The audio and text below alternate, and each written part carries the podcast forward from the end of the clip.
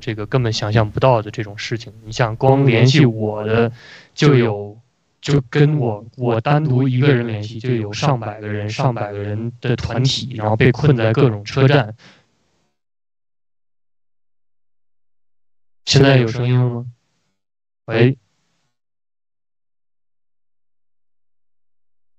有声音吗？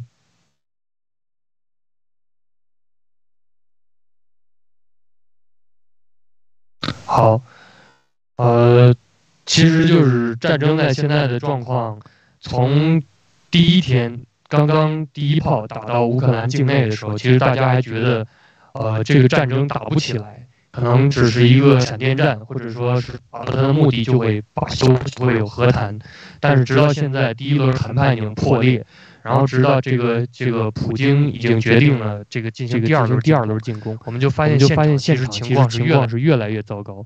呃，前些天在哈尔科夫，在这个基辅的人还依然有有方式，有这种交通方式可以乘坐火车到达这个利沃夫，或者说。其他的陆路交通工具，这个通往呃波兰边境，但是从现在的情况来看，就是在，呃哈尔科夫的车站，呃得到的一些消息就是说已经被炮弹已经炸掉了。然后，但是这个消息呢，呃确实真的是让人很震惊。包括苏梅的车站，当时从这两个车站跟我们联系的人，就已经有超过了上千人，都被困在车站，而且没有食物，没有水，呃。有一部分中国留学生团体，大概是呃，大概不到三百个人跟我们联系，两个团体，呃，有一个是真正的是找我们求救，是需要水、需要食物的。那另一另一个团体就直接就说，这个他们的食物只够撑住两天，这是昨天的事情。所以这个现在有很多很多的人，呃，等待着救援，也是被困在境内。那到了边境，它又是一个问题。前一天的时候，在边境的时候，队伍已经排到了六十公里长，这个汽车的队伍已经完全走不动了。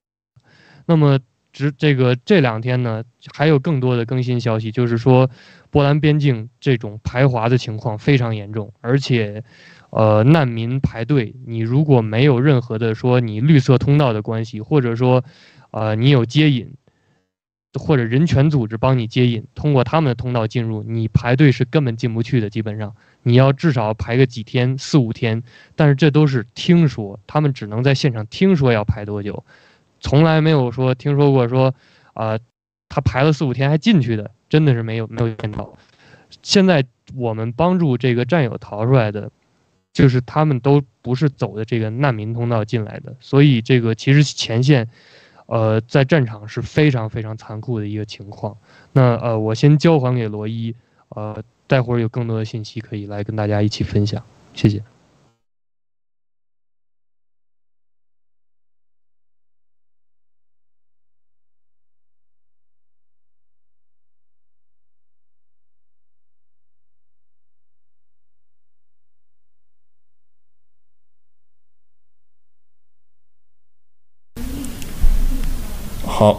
好，现在呃，谢谢小飞侠分享啊。刚刚这个呃佳呃，我刚刚说的佳佳呢，她也是在这两天呃一直在联系在乌克兰前线的需要救援的人们。那么呃，您有什么经历，跟什么样的联系？您能不能给大家这个分享一下现在呃前面的人们的遭遇和情况？谢谢。啊、好的，谢谢罗伊。嗯、这几天我就呃，其实我们乌克兰救援行动。其实才开始三四天，但是，呃，这三四天我觉得真的发生了太多事情。呃，我和小飞侠是同一组值班的，我们各负责一个手机号。嗯，我收到的这个号码因为是第二个，所以并不多，全部都打到第一个号码小飞侠那里了。呃，呃，我我我这几天我去接电话的时候，我就只能，呃。现在每天每一个分钟都是一一个变化，我就只能我我们没有办法保证任何的事情，就是你听着电话里面，嗯，有的是帮家人打过来的，有的是本人打过来的电话，就是求助，就是说希望可以出基辅，嗯，或者说希望可以我们把他带到其他的地方，但是现在就你之前说可以进去，但是很快就是非常。非常快的时间，又一天一个形式，一个小时一个形式，又不可以进去了。现在没有人能进得去，我们就只能听着他，呃，呃，非常呃这个呃迫切的需要帮助的请求，然后一直说可不可以帮帮我，然后呃我谢谢你们，我但是呃基辅还是要从如果从基辅还是要自己出来，就是我们这种无能为力是嗯呃。就是作为客服来说，压力是非常大的。呃，就像小飞象啊、喜爷呀，包括我们很多的俄罗斯战友，呃，俄罗斯翻译的战友，就真的非常辛苦。呃，小小飞象、小飞象几乎是二十四小时待在上面。呃，其实这是一个非常累而且非常高压的环境。就是，呃，怎么说？你你你。就像我昨天直播的时候说到的，就是啊、有老人，然后有孕妇，有孩子，他们需要帮助，但是你你给他能给他们的就只有那么一些火车站的信息，包括出境需要注意的一些事项。我们也也是就是从各方呃各地去呃这个收集来的这些信息去传递给他们。虽然我们很多。我们并没有办法真正的说把他们救出来帮到他，但是在这个时候，他们还是就非常非常的感激，就是呃一直跟我们说谢谢。我我听的时候，我心里都很难受，我就只能一遍一遍说对不起，我只能帮到这里，我就是呃我希望可以帮到更多。如果有什么进展，请还是联系我。我就觉得这战争真的是太残酷了，就跟我们想象的完全不一样。七十二小时之前的我对战争的理解，绝对不是现在的我对战争的理解，完全不一样。嗯，我先把。好的，这个呃，我们知道现在前线有非常非常多需要帮助，像刚刚说的，能出来的真的现在还是很少数的。接接下来一周还有将近四百万人要出来。那么飞象和飞侠，你们这两天的在跟前线的沟通当中，您是不是和呃佳佳有一样的感受？啊、呃，这些人他们现在最大的需求是什么？可不可以给我介绍介绍？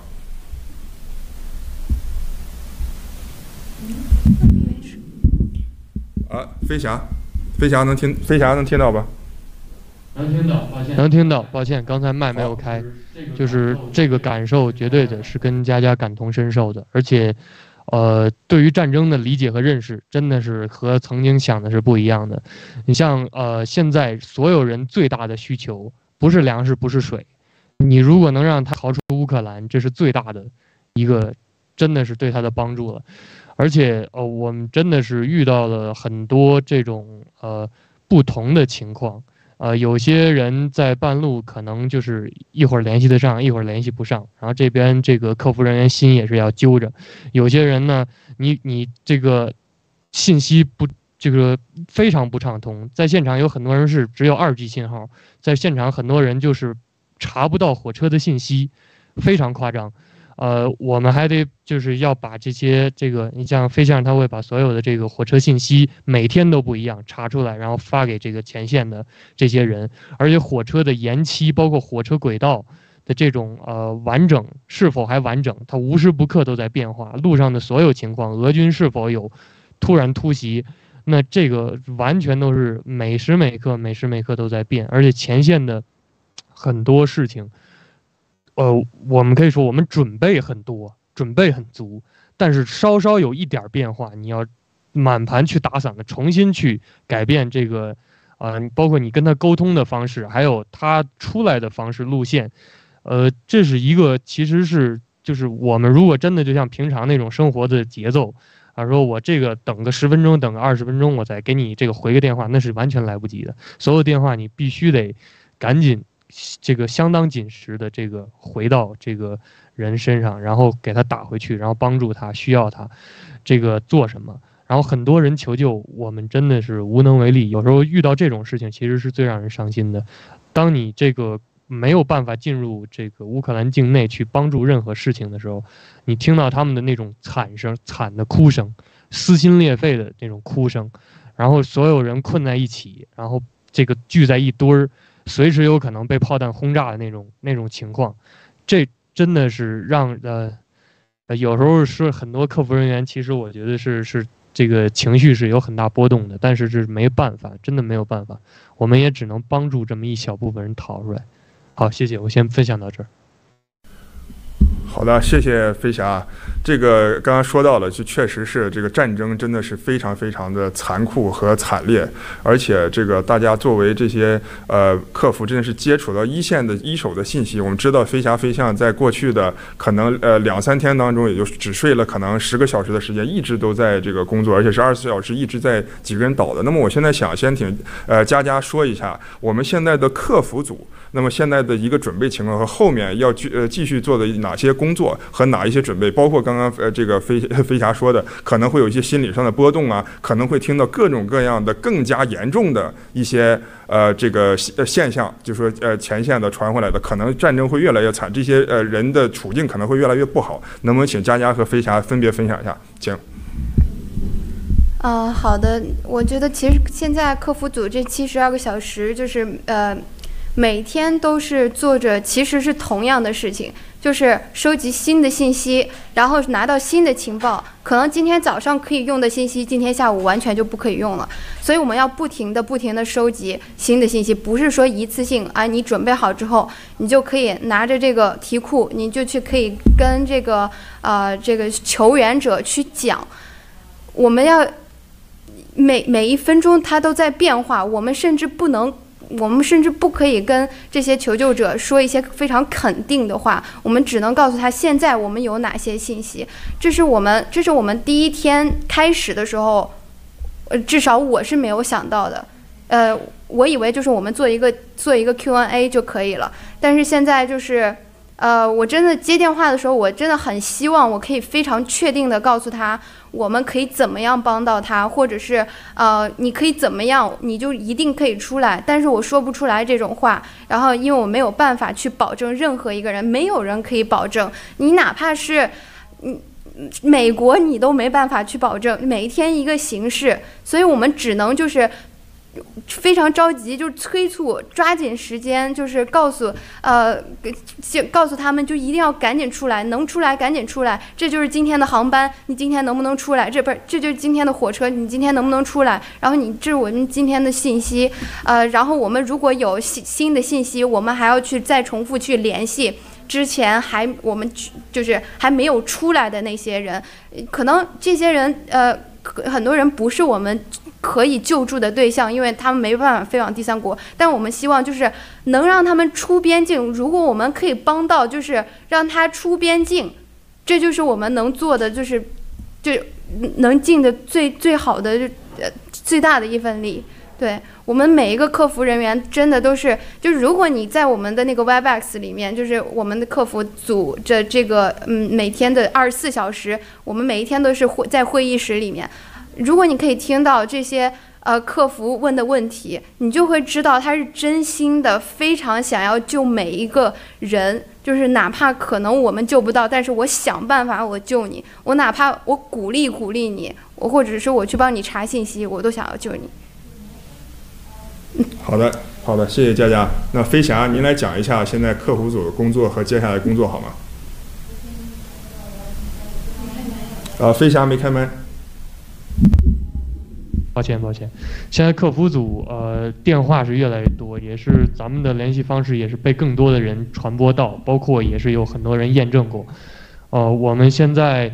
呃可以说就是呃慢慢的去接收，去呃给更多的人去呃输送一些真正有有用的建议，因为从呃我们开始准备进有营救到这个前线部队，现在。呃，前线我们的这个战友们已经到达，到达了，开始着手准备。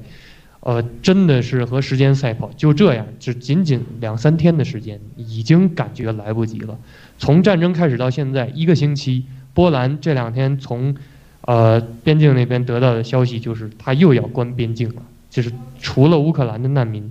其他的这个这个呃国籍的人又不接收了。所以这个现在难民如果再涌向波兰，都会被。扣押都会被送进这个难民营，所以这个呃呃前线有有过一些情况，虽然我们无法判断说他跟我们联系这个人到底是出于什么目的，但是我们得到信息就是已经有被扣这个跟着难民这个队伍进入然后被扣押的被扣留的人，我们完全无能为力，现在真的无能为力，呃前线我们在抓紧的时间再去呃建设，然后我们这边的信息要跟前线及时去分享，嗯、可能还需要几天的时间，大家真的是在这个几天时间内一定要把我们的这个信息广泛传播出去，在接下来客服会，呃，而且一直会是二十四小时，然后会接收各种。所有不过不论任何国籍的人的这种求助电话，呃，也是希望现在最最最希望就是大家能把这个联系方式传播出去。很多时候联系方式卡在一半儿，或者说他这个真正需要的人他是接收不到的。现在遇到的最大的困难就是这里。对，谢谢。好，谢谢飞侠。现在我也是呃对这个我们现在客服组。和佳佳，还有呃飞侠，还有飞象，我们所有的这个工作人员致以最这个诚挚的这个感谢和问候啊！因为你们真的是太辛苦了。但是我们刚刚听到了整个的这个佳佳的描述和飞侠的描述，我们也知道现在战争真的是瞬息万变，而且每时每刻这个情况都会变得更糟，而且我们必须要这个有强大的心理，而且去呃随时的应变啊、呃。那么呃，我再这个重申一下，现在是我们新中国联邦法治基金乌克兰人道救援行动。啊，然后大家可以扫描我们右下角的二维码，有任何需要乌克兰救援的和获得相关信息，请扫描二维码和联系我们的法治基金。我们上面看到二十四小时紧急的客服联系方式是上面的有有两个邮箱和两个电话，可以二十四小时接收电话和短信。那么我们后面可能会请到更多这个呃客服人员上来，随时给我们更新一下信息。那么刚刚飞侠也说到了，我们的这个波兰救援基地现在已经。启动了，我们的大卫带领整个的我们这个新中国联邦的战友们已经前往了前线。那么，呃，现在是有更多信息。今天下午晚些时候，我们会跟大卫和他的团队来进行一个连线，来去实时的更新现在整个基地的呃建设情况、准备情况和救援的情况。现在大卫正在驱车前往边境的一个集结点上。那么，再次感谢飞侠和佳佳。我们现在一会儿先进一段这个转场的视频，然后我们请上更多的战友。给我们分享更多的信息好吗？谢谢，再次感谢所有客服组的这个呃战友们和工作人员们，谢谢，非常非常感谢，感谢感谢。The trauma of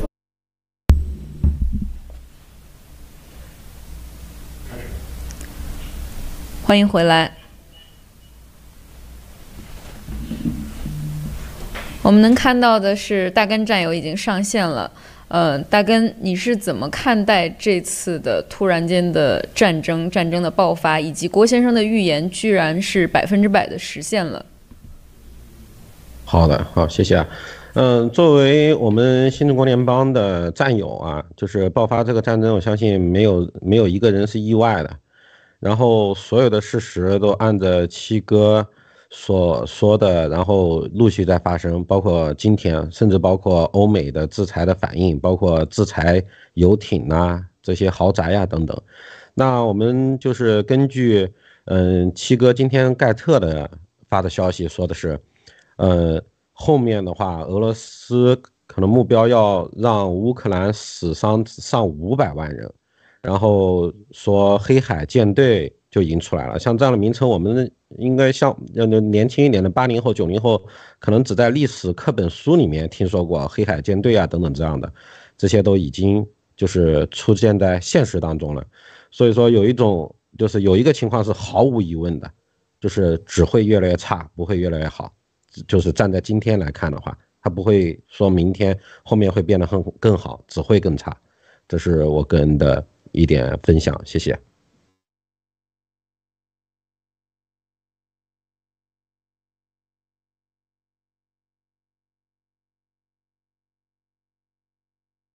中共的这种煽动，嗯、导致了很多的小粉红在不停的网络上去散发一些对中国人根本没有一点利、没有一点利好的消息，让更多的咱们的同胞们在前线，在乌克兰经受着真的是排华反华的战战争当中，又加上排华反华，就这样的事件，您是怎么看的呢？嗯，这个这个事件我其实嗯想从另一方面来聊，就是据我所知道的，就是包括七哥的情报，就是嗯国内相当于国安他会派到各个群里面，然后进行专门这样的类似于小粉红的这样的那个言论，然后从这一点来看的话，就是不通过包括我们战友在群里面散播信息的时候，都发现了，就是就是很多群里面就说这些话的翻来覆去就那几个人，就那个可能两三个人、三五个人，就是如果注意的话，就是我我举个例子，国内人应该很清楚啊，就是在国内在微信上骗你的时候，给你加一个群里面，一个群里面可能有两百个人、三百个人。然后最后发现，那三百个人里面只有你一个人是外面的，其他剩剩下一百九十九个人，剩下所有人都是都是骗子，一起找在一起，不管是机器人啊，还是找的人斗的，我们叫斗聋子啊，这样的，就是说，就大家一定要意识到，嗯，这样一个情况。然后至于洗脑这一块儿，我真的就是就是跟想跟大家分享一点啊，就是不管被洗脑洗得再严重的人。您跟他说任何一点敏感的话题，你你有没有发现他们反应特别快？他马上跟你说这个不能聊，哎，这个我们不要说。他怎么知道那这些哪些不能聊，哪些能聊呢？如果洗脑洗的完全都那个了，我就我应该什么都不知道啊。这是这是一个情况。所以说，我是一直的观点就是说，他们是知道的，他们心底里面是知道的，他知道这是真的，他知道你就是你说的东西不该说。而就是说，嗯，他心底里面是知道这些是真的，所以说不该说，而且说说的话有危险。所有的那就是来源其实就是恐惧，他只是不敢说，他不是说不知道。所以说，我觉得这个就是，嗯，就是不管听到这个节目的，不管是在。